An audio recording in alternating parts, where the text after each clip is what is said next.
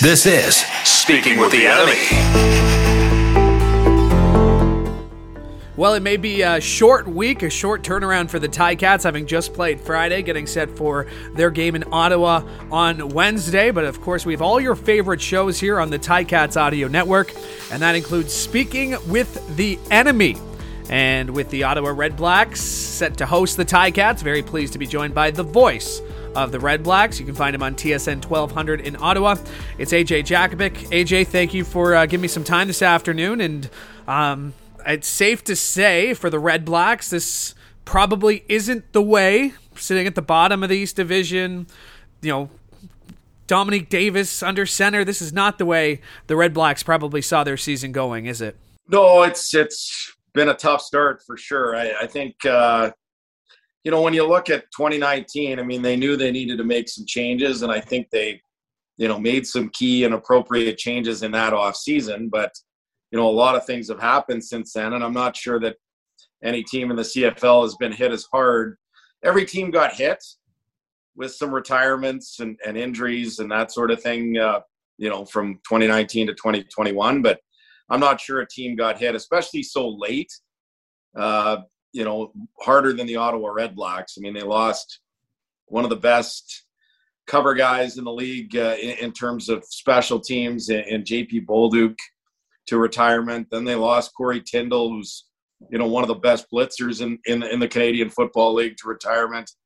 And then two All-Star Canadians, which you just can't replace. Uh, you know, and four-time thousand-yard guy Brad Sinopoli, who's you know next stop is the Hall of Fame, and Alex Mateas, who's an All-Star center. And the fact that Matheus is backup, their first-round pick from 2019, Alex Fontana, got hurt and couldn't play. And then you add in Jalen Saunders, who of course Ticats fans know all too well, um, with with a car accident.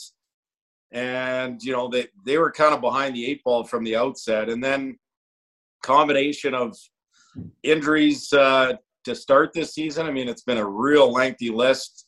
You look at the old line in particular; they haven't been able to dress the same five guys game to game, and this week there's six guys that have started on the old line this year this year that uh, that are either limited in practice or did not practice so far this week. So they've been hit hard by injuries, and and you know, quite frankly, Matt Nichols' arm uh, didn't look you know with like it had the same zip as it did in 2019 pre-shoulder surgery. So a lot of different things, but you know, in the end, they gotta they gotta figure things out. They gotta figure things out in a hurry because you know one and four to me, it's not even about pushing for a playoff spot. It's just about showing they can be competitive again because really they haven't really shown that they can play uh, competitive football since the first week when they won in Edmonton. And I think, uh, you know, that would be a big step this week just to get everything firing once again and at least play a close football game against what I think is a very good Hamilton team. Yeah, and uh, you know the extended rest. I guess they had a bye week. The Ticats are playing on a quick turnaround, so maybe they'll look to kind of strike at that.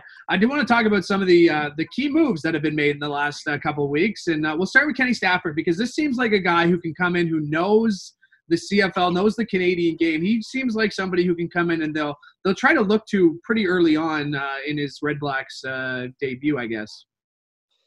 Yeah, I, am curious to see how a lot of these receivers. I mean, they brought in a lot of receivers, right? So you know, whether it's Kenny Stafford, whether it's Terrence Williams with uh, experience in the NFL with the Dallas Cowboys, I'm curious to see where these guys fit in. Ervin Philips is another player that uh, you know has seen first team reps this week at, at practice out of Syracuse University, and he uh, he dressed last week for his first Canadian Football League game. There, there's no doubt they haven't got enough from that position, and um, you know, the losses of Saunders and, and Sinopoli have hurt for sure. Um, I do think they have some good receivers. I think, you know, Ryan Davis has a lot of potential in this league as a an explosive slot receiver type.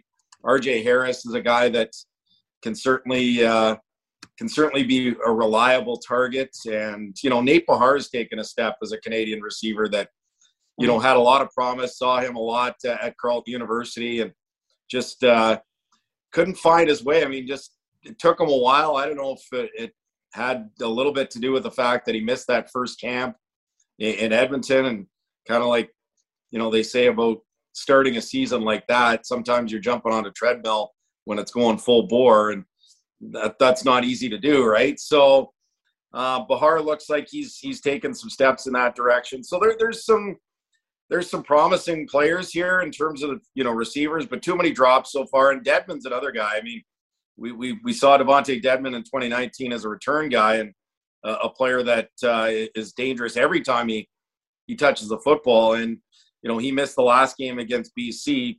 He's been dangerous not just in the return game, but even in limited action uh, on offense, whether he had to fill in at running back or at receiver or whatever. So I would expect that he's going to see more time as well, just because he's a guy that uh, is so dangerous every time he touches the ball.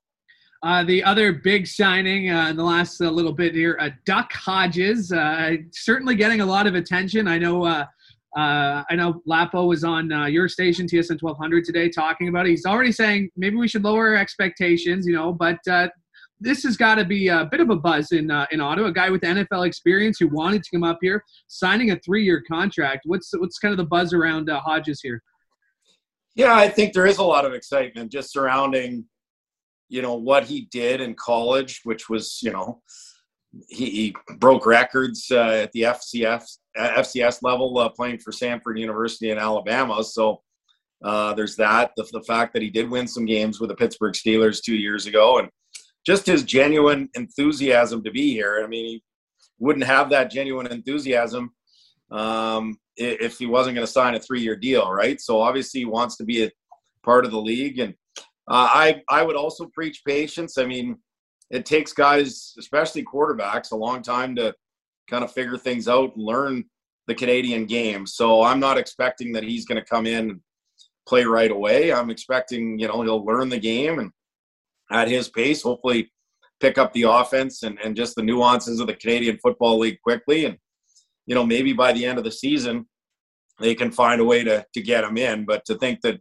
he's going to come in here in the next couple of weeks and make an impact, I think is probably asking a little bit too much. So I understand why Coach Lapo is is preaching patience when it comes to that because this is definitely a long term move more than a short term fix. I was about to say, I mean, it almost seems like Lapo's the like the perfect coach for Hodges in this situation. A guy who knows the offense, has been a quarterbacks coach, offensive coordinator. How do you feel like they'll connect as player coach?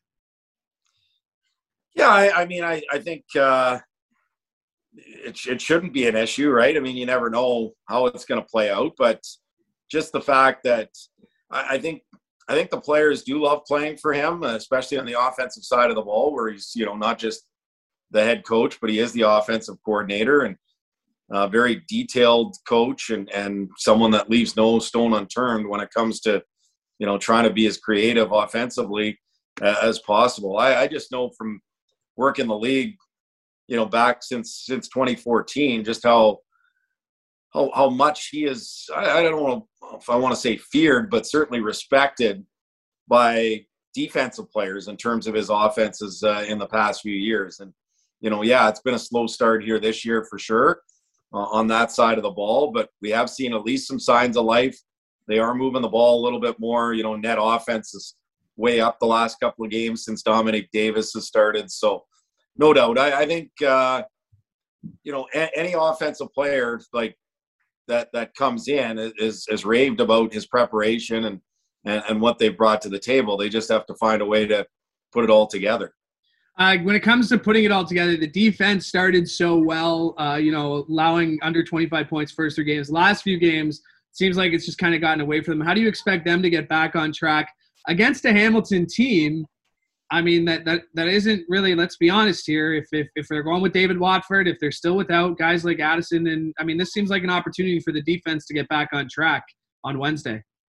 Yeah, I, I mean, I'd hope that it's more than just the loss of two key secondary guys in Abdul Kanneh and Sherrod Baltimore because they looked so good those first three weeks and, and kept Ottawa in those games when they couldn't move the ball. And the last couple of games when they've moved the ball a little bit more and scored a few more points, um, it, has been tough. I mean, number one, the offense has to has to ensure that I, I, think it starts on that side of the ball. You can't turn the ball over. You can't can't give the opposition a short field or gift them points. They gifted them, you know, BC 14 points, seven on special teams and seven, um, you know, with that pick six at the end of the first half against the Lions. So I think it starts with that, but you know they they they just have to do a, a better job in a lot of different areas. I, I think week one to week five, I expected week one, you know, things to be a little bit sloppy, but you know